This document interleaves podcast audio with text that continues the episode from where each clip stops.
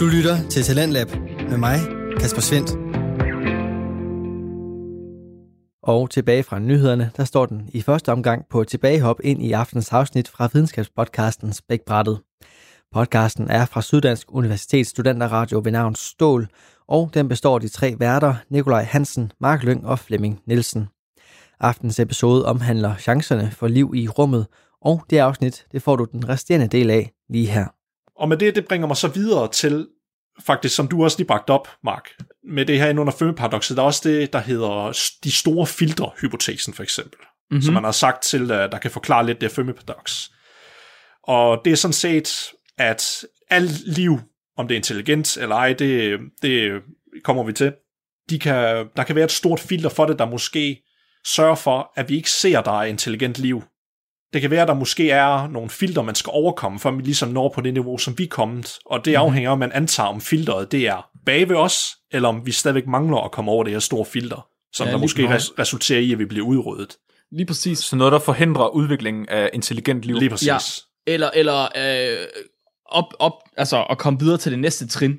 Altså ja. At blive et stadie 2, for eksempel. Lige præcis. Så, Så- så jeg, har skrevet, jeg har skrevet ned her med, at vi for eksempel har scenarie 1, hvor filteret er bag ved os, og eksempler på, hvad det her filter kunne være. Så det vil så sige, vi, vi har gjort det, gutter. Vi er kommet over det nu.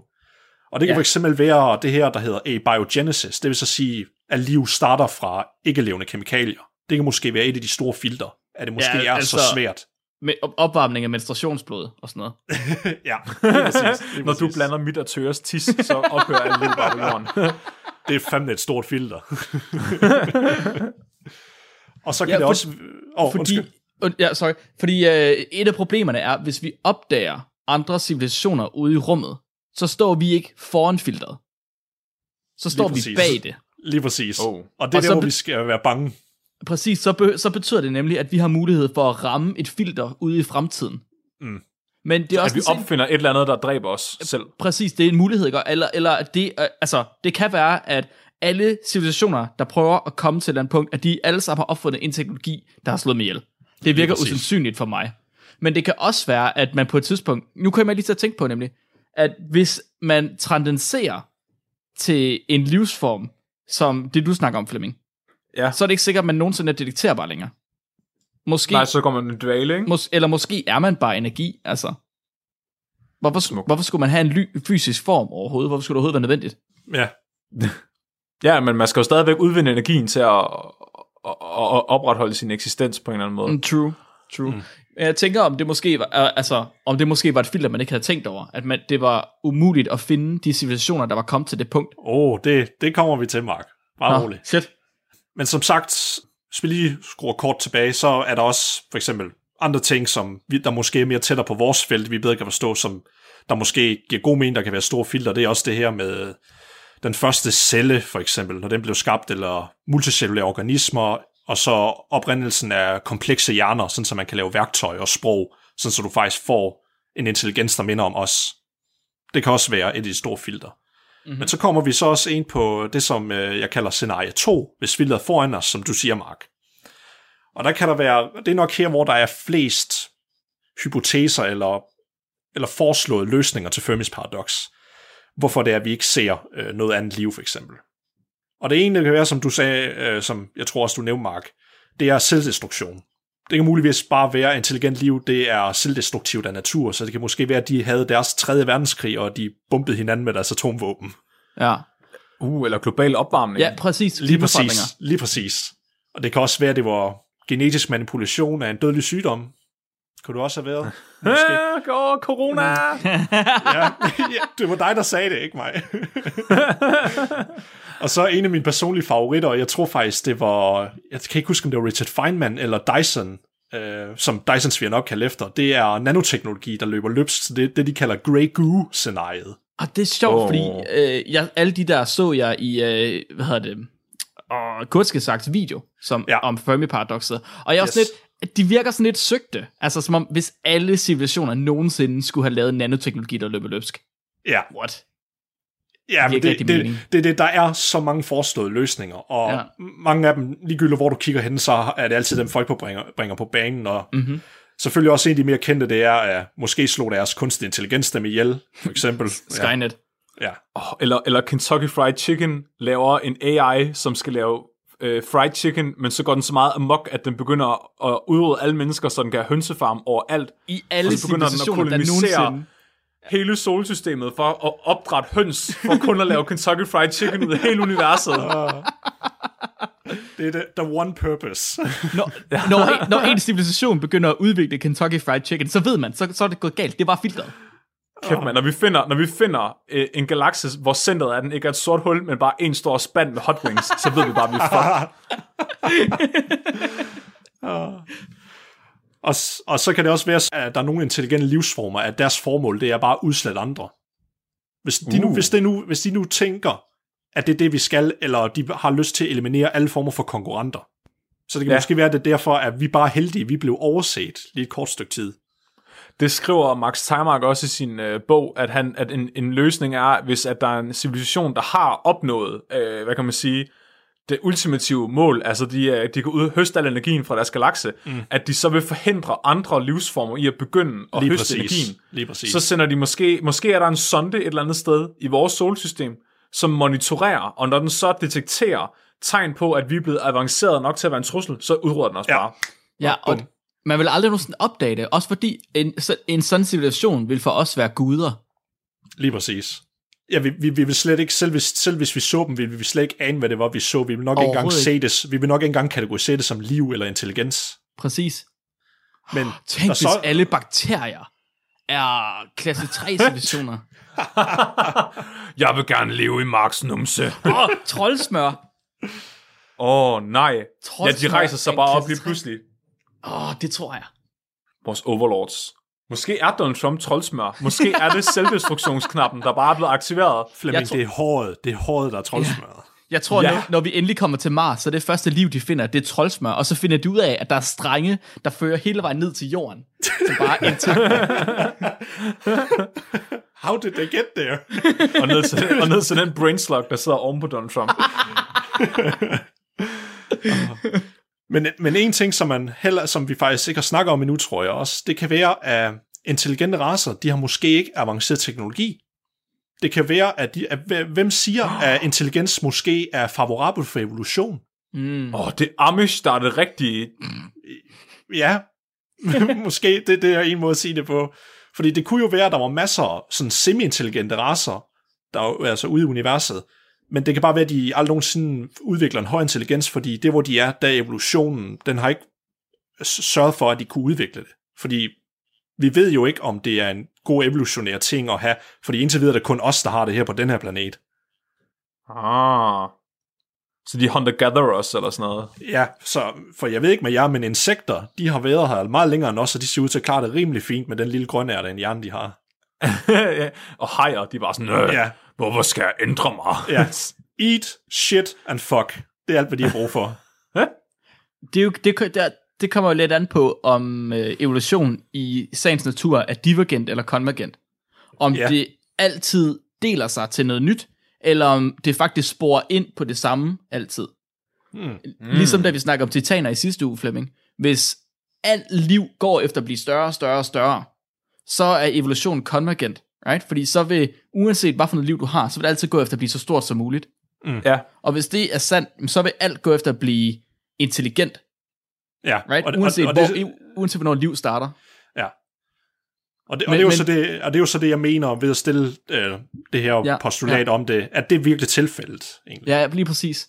Og det kan jo også være, en anden en af os, at det er nok den, som jeg tror, jeg har hørt fra, hører fra flest astrofysikere også, og det er nok en, jeg også selv tror mest på, det er, at intelligente civilisationer er bare så hjernedødt langt væk fra hinanden. Mm. Fordi, ja. fordi selv hvis du får, vi ved indtil videre med, med at det fysikteori, øh, som vi har som menneske, har fundet ud af, det er, at du kan nogensinde nå lysets hastighed. Og selv hvis du kunne, ville det tage bare 10.000 år at flyve fra den ene ende af vores galakse til den anden ende. Hmm. Og selv hvis du bare kommer op af sådan 99% af lysets hastighed, så vil du skulle få brænde uendelige mængder brændstof for at kunne nå det. det er meget. Det er Ja. rigtig meget. Så det kan være, at afstandene bare er så store, at vi aldrig nogensinde kommer til at kende hinanden. Det kan være, at de er ekstremt øh, intelligente, men når deres radiosignaler, der bevæger sig med lysets hastighed, de er måske så længe om at nå os, at det kan være, at de allerede er uddøde, inden de når at komme til os. Ja. Fuck. Og de Og kigger det- over på os, og så ser det dinosaurer og tænker, Ja. fuck yeah. Det, det kan også være, at de har ved at have radiosignalerne, og det er for sent nu. At de var her, inden vi opstod. Nå, okay, jeg tror det var sådan, at vi havde lige et sekund. Ah, vi missede Nej, nej, nej, nej. Men jeg tænker mere, prøv at forestille dig, hvis radiosignalerne kom, da dinosaurerne var her. Nå, Ja, ja, I missede chancen, gutter. Fucking havde, mand. Henning var lige på, til frokostpause, altså. Ja. Men det kan ligeledes også være, at hvem siger, at de har lyst til at kolonisere? Så, som, som vi bliver ved med at komme tilbage til. Hvis de er så avancerede, hvis nu de er på deres ene planet, de kan udvinde al energien, de har opnået udødelighed, måske er de blevet til maskiner eller cyborgs dem selv, hvorfor skulle de have lyst til at forlade deres planet? Mm-hmm. De har alt, hvad de har brug for. Det er sådan meget, det er sådan meget europæisk tankegang, vi har, ikke? Altså, ja. Hvorfor skal vi tage til Sydamerika? Fordi der er guld. Men hvad skal vi bruge guldet til? Vi skal købe ting for det. Og så tog de alt guldet med hjem, og så, så kom der inflation, og så, så havde de ikke tjent nogen penge alligevel. Men ja, fordi det, det der, der er mange af de spørgsmål, vi bliver ved med, og vi putter meget, vi, jeg ved ikke, hvad, hvad kalder vi det, vi gør det meget menneskeligt, altså vi huma, humanifier rumvæsener, og tror, at de, ja, de må have samme ønsker, som vi har, men det ja. tror jeg bare er, fordi vi ikke kan tænke længere end os selv, med hvordan mm-hmm. at det kan være, så kan vi slet ikke forestille os det. Fuck, det, er, fuck, det er den samme tankegang, der fik os til at, at tage et helt fucking helt kontinent og gøre dem til slaver, fordi de havde nogle pæne sten. Altså, ja, dem vil jeg gerne have til min samling. Men det er, fuck, det er mega pæn sten, Flemming. Ja. Jeg skal, det, skal have de pæneste sten. Kan jeg vide, om der er pæne sten på andre planeter, så det vil give mening, at vi, at vi tog til dem? Men det er fordi, at Birte, hun er pænere sten end mig lige nu, og jeg vil gerne have pænere sten end Birte. Fader byrde. Birte, hun er bare fucking pæn sten. Og det kan også være, at det er det, der hedder simulations- eller simuleringshypotesen. Som, Åh, nej. som med, at de faktisk har måske lavet en Dyson-sfære, som du siger, Flemming, med hvor meget energi det kræver bare at simulere et menneskeliv. Det er faktisk ja. Ja. ikke særlig meget. Så hvis de bare har en Dyson-sfære, og hele deres civilisation er kun et par planeter måske, så kan det være, at de kan gøre sig selv udødelige, uploade sig selv i en, i en simulering, hvor det bare er paradis som sådan, og det eneste, der skal holde køen i baggrunden, det er bare nanomaskiner. Og så kan oh, de faktisk leve uendeligt indtil øh, varme, universets varmedød. Ja, ja, fordi de kan, de kan lave, hvad kan man sige, computeren opererer så hurtigt, at de vil opleve tæt på uendelighed. Ja, for eksempel, ja. Ja. Hvis der var gået et, et år for os, så ville der muligvis være gået en milliard år for dem i simuleringen. Hvad, hvad nu, kommer du også ind på, øh, om vi egentlig er i en simulering? Nej, det har jeg, ja, det kan også... Ja, vil, vil du uddybe noget mere? Ja, fordi det ved jeg, det er det Elon Musk, han tror. At han, Ja. det, er, det er den mest plausible forklaring på Fermi-paradokset. Det er grund til, at vi ikke ser andet intelligent liv, det er fordi, vi er inde i en simulering. Mm. At vi bliver simuleret lige nu, og det er derfor, der ikke er blevet designet intelligent liv uden for vores planet, fordi det er simpelthen bare, simuleringen ikke går længere. Ja. Men hvis man tænker over det... Så, det er en, teknologi- så det er decideret en firewall. Ja, ja. Men prøv at tænke over det. Altså jo, jo hvor, hvor hurtigt, at vores teknologi udvikler sig lige nu. Altså jo, jo mere og mere lifelike vores computerspil bliver, og vi er begyndt at lave virtual reality allerede. Altså det er jo ikke særlig sci-fi at, at forestille sig. Nej. Og, og, og jeg, jeg har tænkt meget over det her. Jeg er også sådan en, der ligger og tænker over det, når jeg skal sove om aftenen, Nikolaj. Hvornår vil man slukke simuleringen? Ja, det, det, det er jo det jo. Det vil man jo gøre i det øjeblik, at dem, der er inde i simuleringen, er blevet så avancerede, at de har opdaget, at de er inde i simuleringen. Fordi så giver det ikke længere mening at holde den kørende. Ja, det ved jeg nu ikke helt. Men, Prøv at tænke over, vi skal bare lade være med at tænke mere over det. Vi skal blive amish alle sammen, så de ikke slukker for os. nu, nu bliver du paranoid, Flemming. Nej. Get yourself to... Hvis jeg kunne slappe dig, så vil jeg gøre det nu.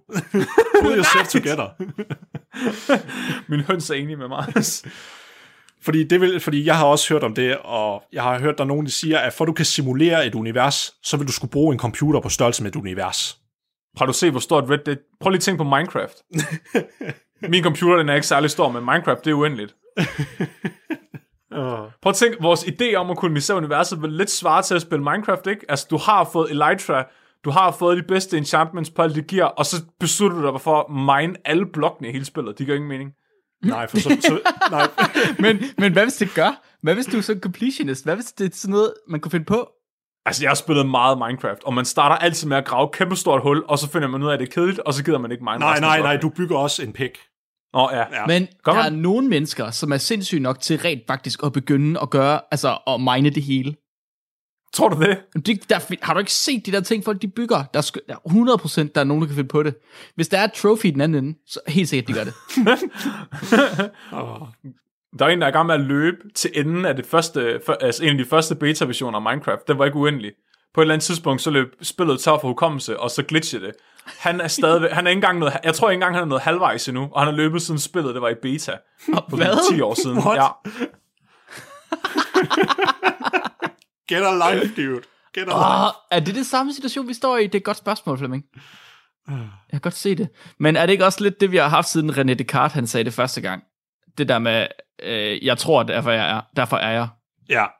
Filosofisk set. Ja, eh, lige, ja tak. Lige præcis, Flemming. lige præcis. Radio 4 taler med Danmark. Det var det, vi valgte at bringe fra aftens episode fra videnskabspodcasten Spækbrættet med Mark Lyng, Flemming Nielsen og Nikolaj Hansen. Og så skal du høre noget helt andet. Du skal nemlig høre på et afsnit fra podcasten Ravns Fortællinger. Og det er en podcast, hvor Alexander Ravndal Højsting han bygger diverse fortællinger og historier op, enten forberedte eller improviseret på optagelsen. Nogle gange så gør han det alene, og andre gange så har han gæster med til at fortælle eventyret. Og du kan støde på historier om alt fra luftskibe til barnlige glæder til nisser og mægtige skove. Men fælles for dem alle sammen er selvfølgelig, at hyggen er i centrum. Så du kan med fordel læne dig tilbage og opleve aftenens historie her fra podcasten Ravnens Fortællinger med Alexander Ravndal Højsting. Sidder I godt til rette? Godt så. Det er nødvendigt, for jeg skal til at fortælle jer en historie, I sent vil glemme. Den historie om den vigtigste agent, I aldrig har hørt om, nemlig Agent 42. Denne agents civile navn var Flottenheimer, og I må tro mig, når jeg siger, at aldrig har en person levet med så passende et navn. Ser I, Flottenheimer var nok den smukkeste agent, der nogensinde har betrådt denne jord, og det udnyttede han også til fulde. Han var lojal over for den hemmelige organisation DIMS, det vil sige Danmarks Internationale Multistrategi, og hver dag udførte han... Oh, uh, undskyld, jeg tror, jeg har glemt at slukke telefonen. Uh, der, der var han, okay. Ja, hallo?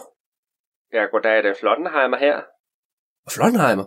Nå, jamen goddag da, det var da spøjs. Jeg skulle lige til at fortælle en historie om dig. Ja, det, det hørte jeg, og det er jeg bestemt også glad for. Det, det hørte du? Hvad mener du med det? Hvordan? Så jeg er en hemmelig agent, kan vel nogle knæb. Men det var ikke derfor, jeg ringede det. Jeg hørte bare, at du t- omtalte mig som han. Men jeg har faktisk altid følt mig mere non-binær, så jeg tænkte på, om du ikke ville være sød at bruge hende i stedet. Nå? Ej, det undskyld, det vidste jeg slet ikke, men hvis det er det, du ønsker, så, så ville jeg være en skarn, hvis ikke jeg gjorde, som du bad. Jamen, okay. Jamen, mange tak. Det var, det var bare det. Så må du have en fortsat god dag. Tak, og i lige måde. Øh, hvordan kunne han, høre, han hen høre, hvad jeg sagde? Og det må jeg undersøge senere. Hvor kom vi fra? Åh oh, ja. Flonheimer var simpelthen så smuk, så smuk, at alle, som kastede et blik på hendes gyldne lokker og feminin skægstube, straks ville dåne i ren og skær forelskelse. Det var nu smart, når man gerne ville infiltrere fjendtlige institutioner, for der var hverken brug for dødbringende våben eller komplicerede infiltrationsplaner.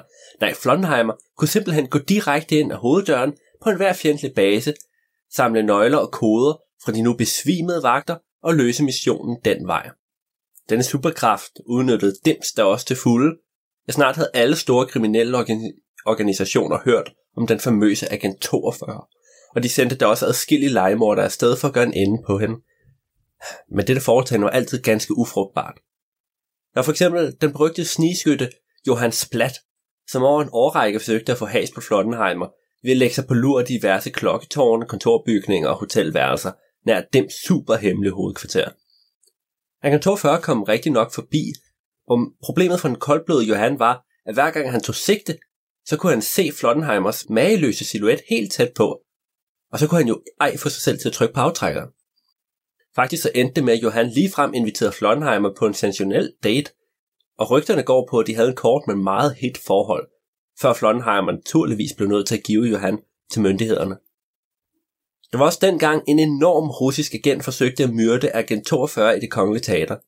Flottenheimer, der havde fået en gratis billet til forestillingen af hans gode ven, dronningen, sad helt anonym blandt publikum, da den fjendtlige agent sprang ind på scenen med et maskingevær. Han sagde, at Flottenheimer skulle give sig til kende, ellers ville han skyde på alle de uskyldige teatergæster, og så blev Anken 42 jo nødt til at træde karakter. Han rejste sig op og gik op mod scenen, men mens hans skønne aura fik publikum til at besvime. Selv den hårdkogte russer kunne ikke skyde, for hvem havde nogensinde set så smukt et væsen. Han stod helt målløs og stirrede, lige til Flottenheimer gav ham en lussing og skældte ud. Tænk sig sådan en afbrudt forestilling. Hvad bildte han sig ind? Russeren blev mere og mere flov, og faldt til sidst på knæ og undskyldte, undskyld, undskyld, alle mens tårne trillede ned over hans lange mørke skæg. Flonheimer fik der under det stakkels skræg og bød ham op til dans. Og da folkene vågnede senere igen, så blev de nok så forvirret, for på scenen der dansede Flonheimer og den russiske agent den skønneste ballet. Ja, så skøn var den, at da russeren endelig vendte hjem igen, så droppede han sin morderiske karriere for at blive professionel balletdanser i Moskva. Når nu ingen af disse angreb lykkedes, kunne Agent 42 frit fortsætte med at spolere storstilet kriminalitet hele vejen rundt i Europa, og det hudede bestemt ikke de magtfulde mafiabosser, gangsters og skrupelløse rigmænd, som Flottenheimer havde drillet igen og igen. Derfor skete det en skæbnesvanger dag, at alle disse modbydelige mennesker holdt et krisemøde på et meget hemmeligt sted, lige under det kongelige bibliotek i København. Her debatterede de timevis frem og tilbage, hvad de dog skulle gøre. Alle deres forsøg på at få has med Flottenheimer fejlede, og de risikerede efterhånden at gå bankerot helt bundet. De overvejede for en stund at bombe Dims hovedkvarter, men hvad skulle det dog nytte? Agat 42 var alligevel sikkert ude at se teater, i biografen eller på anden måde ude at nyde kulturlivet. Så var der en, der foreslog at springe alle bibliotekerne i luften som hævn, hvilket egentlig fik stor opbakning, lige indtil der var en anden person, der pointerede, at deres hemmelige bage lå under et bibliotek. Efter at have siddet fast i denne kattepigen i alt for lang tid, var der endelig en gangster, der rejste sig. Som hun så det, var der kun én vej frem, så skønt hun ej kunne lide at foreslå det. De blev nødt til at hyre selveste Dr. Danger Noodle. Hele forsamlingen gispede, og var derefter fuldstændig mundlam i flere sekunder. Alle sad og tænkte over disse ord. Tænk sig, at hun overhovedet kunne foreslå det. Men til modbydelig slange af en superskurk har verden aldrig set før eller siden. Men, ja, måske var det lige, hvad det havde brug for. Skønt alle i salen var ganske betænksom ved det, endte det alligevel med, at forslaget blev stemt igennem, og snart gik det mest dramatiske kapitel i Flonheimers liv i gang. Det var en varm forårsdag, da igen 42... Hvad nu? Jeg satte den der på lydløs. Ej, I må altså lige undskylde mig et øjeblik. Ja, hallo? Ja, goddag, det er Flonheimer igen. Nu igen? Jamen, goddag så, hvad, hvad ved du? Åh, det er bare fordi, jeg kunne høre, du skal til at fortælle om en kamp mod Dr. Danger Noodle. Uh, ja, det er rigtigt. Altså, du mener dengang, at jeg blev taget til fange, havnet i hans hemmelige base, og alligevel besejrede ham? Ej, ej, nu afslører du, du jo det hele.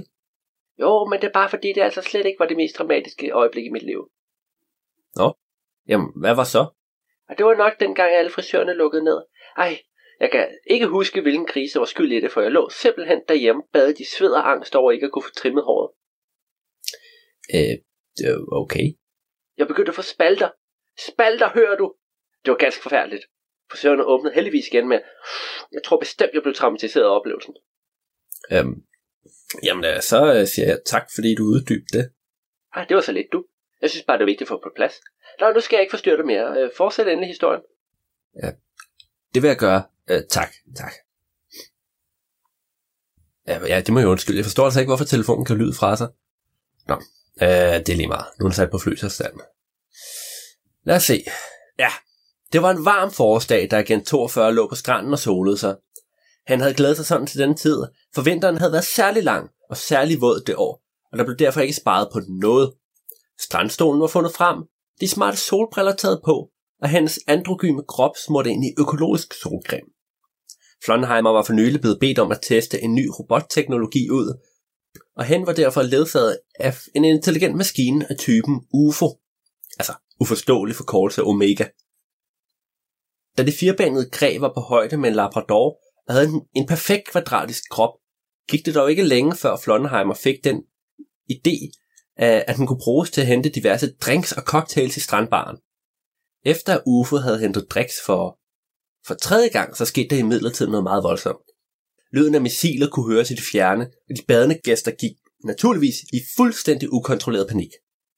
Da igen 42 løftede solbrillerne, kunne han se, at missilerne var affyret ud fra havet, sandsynligvis fra en eller anden form for ubåd, og de fløj direkte mod stranden. Trondheimer sprang på benene og beordrede UFO at aflede missilerne, mens han ville forsøge at føre folk i sikkerhed. UFO nikkede en enkelt gang med karosseriet, så glasset faldt af, og den orange drink sivede ud af sandet, aktiverede da sin skjulte vinger og en lille sød, afsindig kraftig jetmotor. Skreg motoren, og snart fløj robot afsted med en hast, der fik sandet til at vivle op. Da UFO nåede bølgerne, kunne man se, hvordan der blev dannet ringe i vandet, hvor den fløj, og så satte den kursen direkte mod missilerne. Lige da den skulle til at tro, den stage var talte, begyndte den at flyve i cirkelformet formation, alt imens der skød forskellige lysende kugler ud efter sig. Håbet var, at missilerne ville følge det kraftige lys eller de distraherende varmekilder, men det hjalp ej. UFO skiftede da taktik, og frem for dens flade front kom en lille kanon til syne. Den lagde sig da under missilerne og skød noget gulligt skum på deres undersider. Skummet var voldsomt klæbende og udvidede sig hurtigt til tredobbelt størrelse, hvilket ældrede missilernes ellers så strømlignede form. En efter en tvang luftmodstanden dem under vandet, hvor der snart kunne høres eksplosioner og ses mindre bølger form. UFO skulle lige til at fejre sin sejr, da den opdagede, at der et stykke væk var en missil, der endnu ikke var stoppet. Missilet havde ikke fløjet samme vej og samme formation som de andre, og var derfor blevet overset. UFO satte jetmotoren på max og kursen direkte mod missilet, men var det nok til at nå det i tide? Mens alt det, der stod på, var igen 42 i gang med at genne folk væk fra stranden. Men han stødte straks på et problem. Ser du Flonheimers solcremesmorte krop var simpelthen så flot, så mageløs, at han knap nok fik strandgæsternes opmærksomhed, før de besvimede grundet det smukke syn. Ja, efter det, det var sket et par gange, måtte Flonheimer pakke sig ind, ja, fuldstændig ind i håndklæder og tæpper, øh, som han fandt rundt omkring på stranden, og snart måtte det få udfrakommende ligen, at der rendte en mangefarvet mumie rundt i folkemængden. Agent 42 råbte ordre til højre og til venstre, og skønt, det var lidt som dirigere en flok hovedløs høns, så lykkedes det til sidst at få ryddet området. Men i samme sekund, det var gjort, kunne en eksplosion høres bag Flottenheimer, der straks vendte sig. Der, cirka 500 meter ned ad stranden, var en missil slået ned i en menneskemængde, og Flottenheimer satte straks i løb. Det var skidt det her. Det var, det var han slet ikke i tvivl om og som han kom nærmere, kunne omfanget af ødelæggelserne ses. Skønt eksplosionen havde larmet meget, så det ud til, at den var relativt lille, og der var til ingen døde. Var det ren held? Ja, agent 42 var ikke sikker. Han løb så hurtigt benene tillod, hen over det varme sand. Han var lige ved at nå til gerningsstedet, da han stansede pludseligt op. Der var noget galt. Der var noget helt galt. I en stor radius, hvor folk begyndte at opføre sig mærkeligt.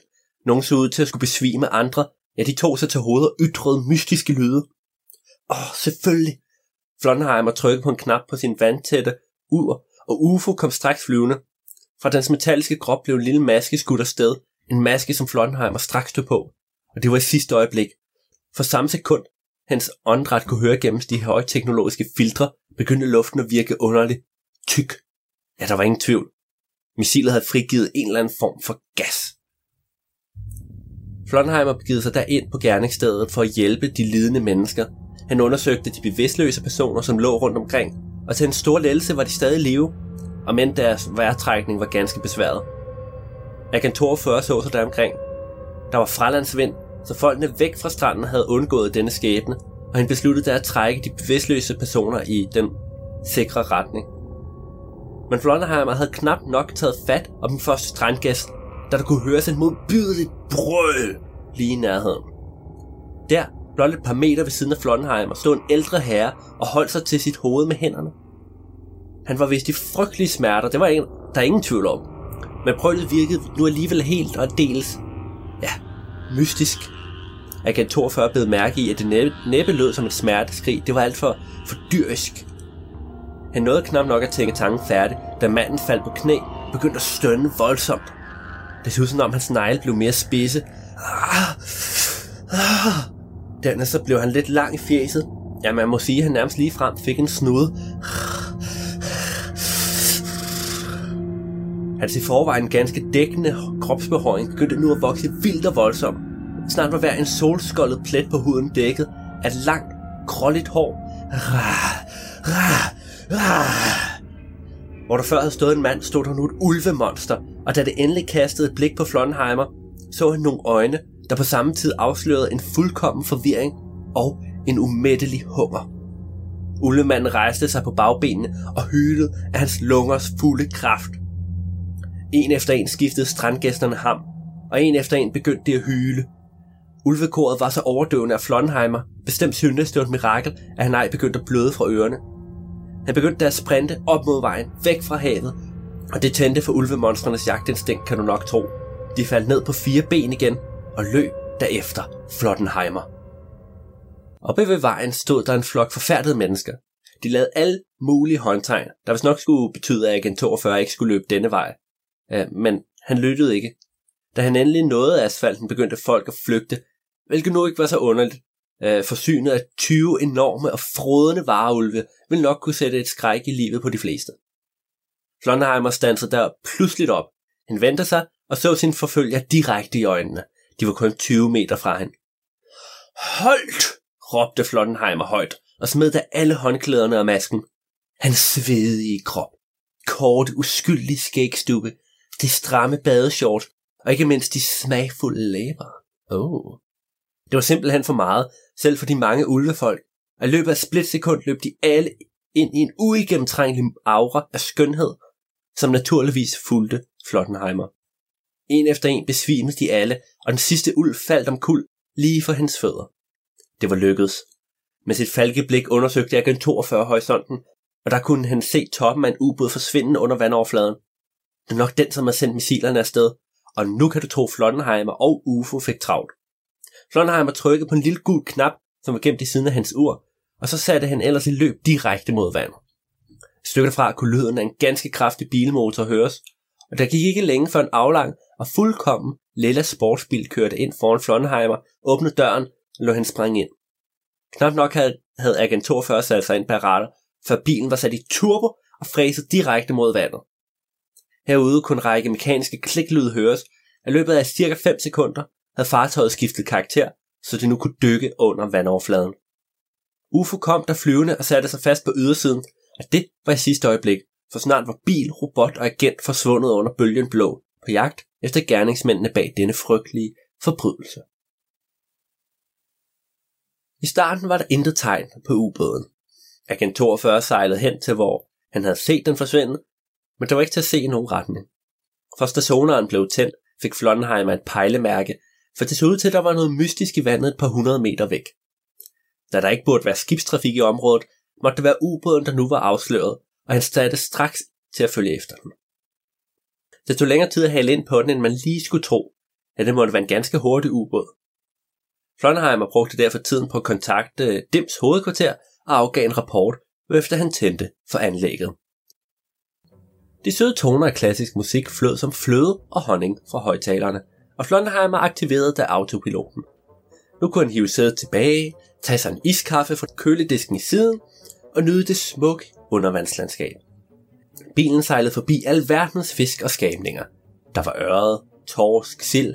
Ja, man kunne sågar se fjæsing flygte hen over sandbunden, når forlygterne afslørede deres yderst sure ansigter. Der begyndte at blive mørkere, så selvom det var højlys dag for oven, så var vandet her temmelig grumset. Der havde tydeligvis noget stort forbi, noget, som havde vidlet mudder og sand op fra havbunden. Bam! Noget slog ind i siden af bilen, så pludselig og voldsomt, at en mindre erfaren agent nok ville have spyttet sin iskaffe ud over hele instrumentbrættet af forskrækkelse. Men det gjorde Flottenheimer ikke. Han vidste instinktivt, at dette var et angreb, og greb derfor straks rettet igen. Bam! Det skete igen, og denne gang kunne en lang, sugekopsfyldt fangarm ses hen over ruden. Flonheimer hæv rettet til siden og tvang bilen til at rotere om sin egen akse, men sådan kraft, at de angribende skabninger blev slynget af. Nu kunne flere objekter ses på radaren. Der var ingen tvivl. Dette var et massivt angreb på Agent 42. Mens han lavede undvig manøvre til højre og til venstre, kunne enkelte glimt af hæslige blæksprutemonstre anes. Som en sværm forsøgte de at gribe fat i bilen, og Flonheim var slet ikke i tvivl om, at de havde ridset lakken. De bæster! I forskellige minutter lykkedes det at undvige samtlige fjender, men Agent 42 held vejede ikke ved. Lige pludselig, ud af krumset kom et stort fiskeformet ubåd og slugte hele bil, Flonheimer og UFO i én mundfuld. Der, fanget i gabet på den mystiske konstruktion, kunne Flonheimer slet ikke se, hvad der skete, men han kunne mærke det. Fiskeubåden satte straks kursen mod det åbne hav, og snart kom der en endnu større fisk ud af den, og så en endnu større en. Og til sidst, ja, så kom der en 100 meter lang mekanisk val og slugte alle ubådene, de flere hundrede blæksprutte monster og en enkelt uskyldig brandmand i en stor mundfuld. Nu vel, det var ikke så godt, for fjenden havde nu Agent 42 lige, hvor de ville have hende. Den blev simpelthen taget til fange, og... Hvad? Det kan simpelthen... Oh, det er simpelthen for pinligt, det her. Det må jeg altså undskylde. Tre gange i historien. Jeg sværger, den var på flytilstand den her gang. Nå, um, ja, goddag. Ja, goddag. Det er Flonheimer nok engang. Ja, det overrasker mig egentlig ikke. Nej, øh, vi har talt sammen ret meget nu, så vi er jo nærmest bekendte. Ja. Hvorfor ringede du? Ah ja, det var bare fordi, jeg sad og lyttede med, og så fik jeg sådan lyst til selv at fortælle lidt om min historie. Øh, det er okay. Bare sådan midt i min optagelse. Jeps, jamen det vil også være med til at gøre det hele lidt mere troværdigt, at jeg selv siger noget. Og du ved, ligesom de der højkulturelle dokumentarer, der vinder priser og sådan noget. Ja, det, det har du vel ret i. Ja, så, så bare fortæl løs, ja. Jo tak. Ja, lad os se. Uh, jeg var lige blevet taget til fangen, og det var jo ikke så godt. Ja. Og så inde i det store mekaniske monster, så kom der nogle ganske hæslige vagter og hæv mig ud af bilen. Men interkulturel hedning skal man lede længe efter, og de, oh, de havde ingen respekt for hverken musikken, der blev spillet, eller bilens særlige lille lak. De ridsede den, gjorde de. Ridsede den, siger jeg dig. Nå. Men altså alt det her, det førte mig bort derfra og længere ind i ubåden, og jeg siger dig, at de måtte have hyret det værste designer i verdenshistorien her. Det var i hvert fald ikke kælet for æstestikken og jeg blev helt svimmel at se alle de eksponerede kabler, ledninger og rør. Nå ja, øh, inden længe så var jeg ført hen til en dør, og... Øh, oh, øh, det er min date, og jeg havde nær glemt den. ja, jeg skal, jeg skal drive en biograf med Tom Cruise, så jeg smutter nu, vi snakkes ved. Hvad? Jamen, Flonheimer? Okay, øh, han har lagt på nu. Okay, øh, jeg håber virkelig for, og det må jeg undskylde alle sammen, jeg håber virkelig, vi får fred og ro til at færdiggøre historien nu. Okay, okay. Det var ganske rigtigt, at Flonderheimer nu var ført ind i sin celle. Den store flagmuslignende vagter puffede hende ind i rummet og smækkede prompte døren bag hende. Cellen var, skal vi sige, sparsomt indrettet, med enkelt bunke aviser som det eneste halvblød, man kunne sidde i. Her satte agent 42 sig, og da han ikke var typen sådan til bare at give op, så begyndte han straks at lægge en plan. En plan, der endte med at have tre trin. 1. Slip ud af den celle. 2. Spoler slynglernes onde plan. Og 3. Så lægger ud undervejs.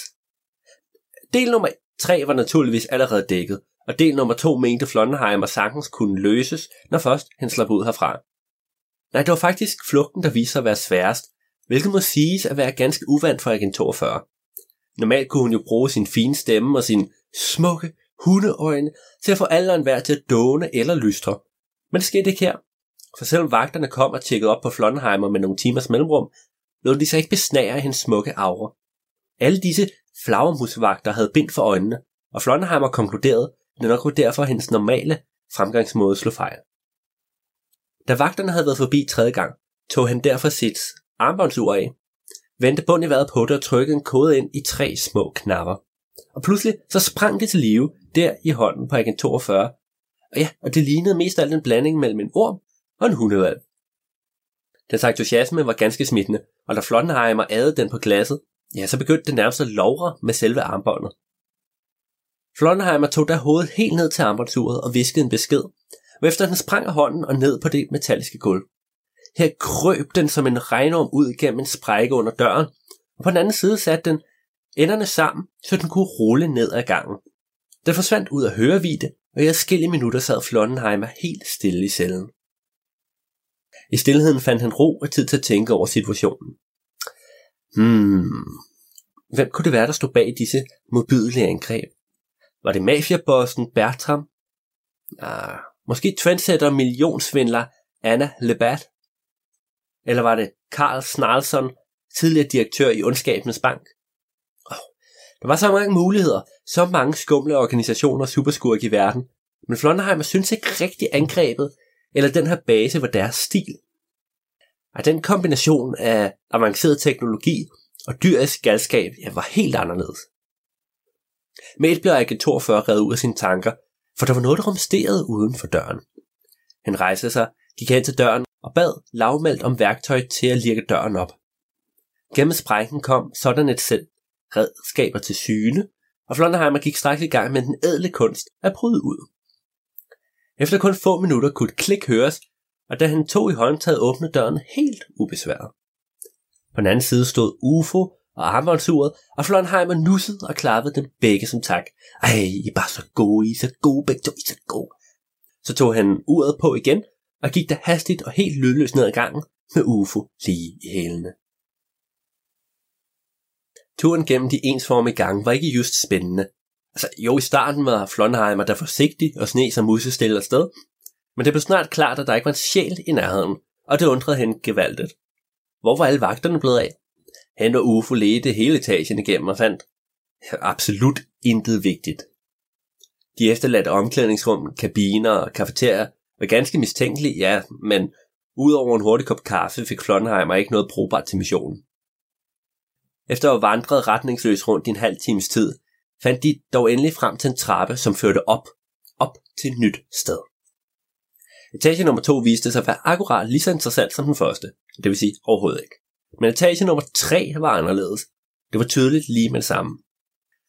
Det første, der faldt i øjnene, var nok den dunkle og svagt rødlige belysning, som ledte tankerne hen til alverdens sci-fi film om onde robotter og dommedagsvåben. Skridt for skridt gik Flonheimer og UFO længere ind i etagen, og skridt for skridt blev det klart, at de nærmede sig kernen af galskaben. Omgivelserne begyndte at se mere og mere avanceret ud, med lysende dioder og instrumentbræt spredt rundt omkring. Men der var også noget andet. Noget, skal vi sige, vemmeligt. Langs den ellers så flot polerede gulv, var der et utal af riser, hår og sågar nogle pletter af indtørret blod, og med jævne mellemrum hang der gitre fra loftet, som så ud til, at de kunne sænkes ganske pludseligt. Som om stedet var designet til at forhindre noget slap ind, eller måske nærmere noget slap ud.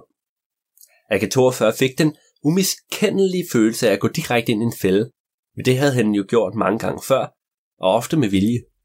Han vidste nemlig, at for at besejre en superskur, så må man langt hen ad vejen lade dem tro, at de er ved at vinde. Slam! Flonheimer nåede lige at tænke dette, da en af gitrene slog ned bag dem og spærrede vejen tilbage. Hvis UFO havde haft en ansigt, ville den have set meget bekymret ud. Men da den ikke havde det, så nåede den med at lave nogle forsigtige biblyde.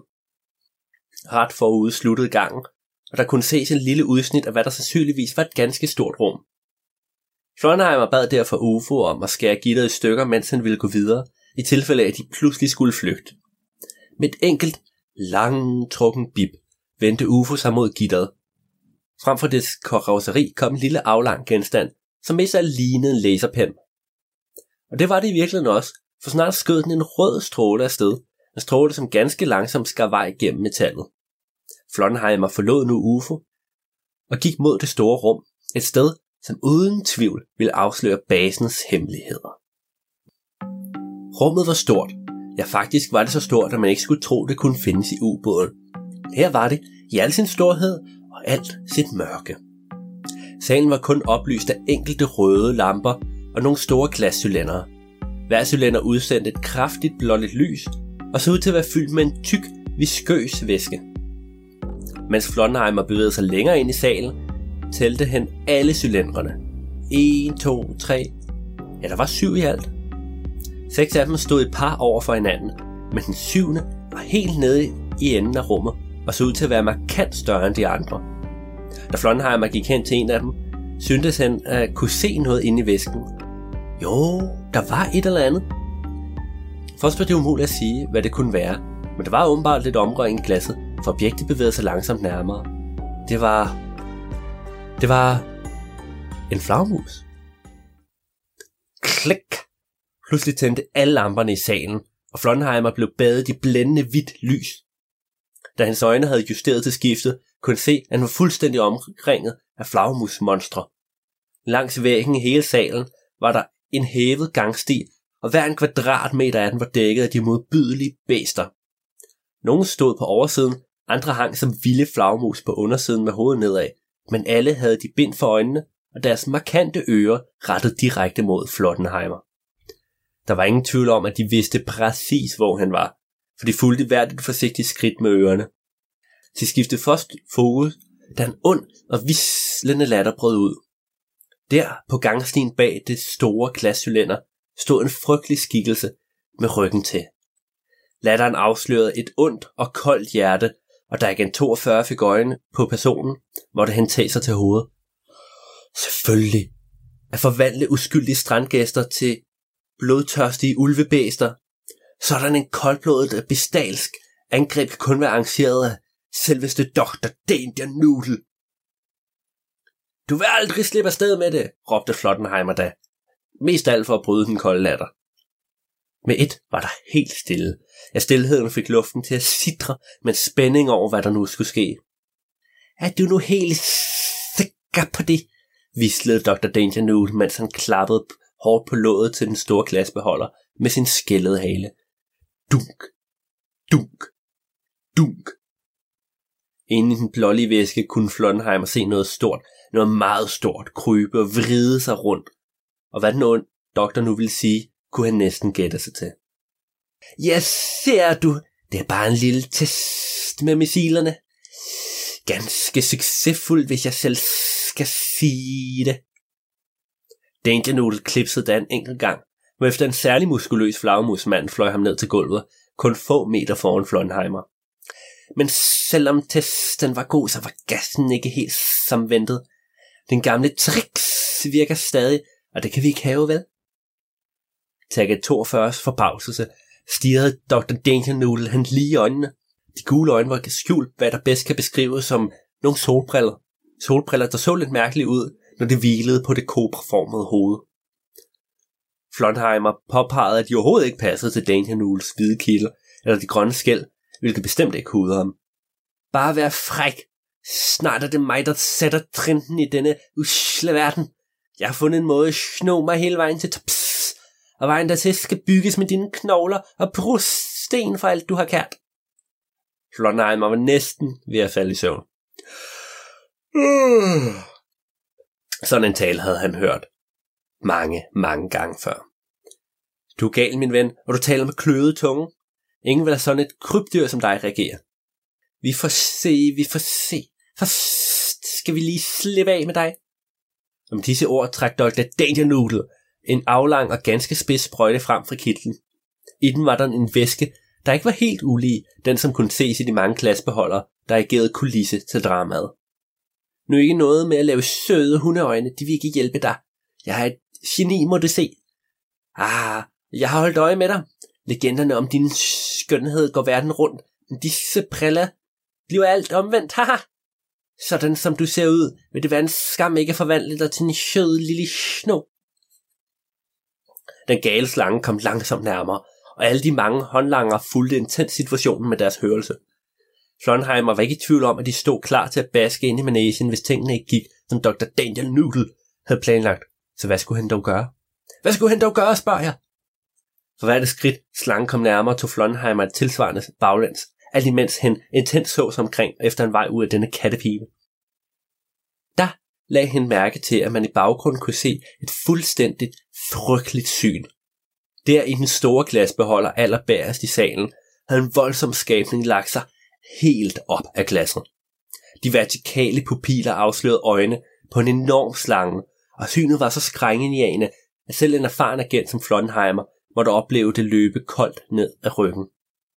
Den var stor nok til at kunne sluge en elefant, og langs de utallige skæld var der adskillige syninger, der desperat forsøgte at holde sår og rifter lukket.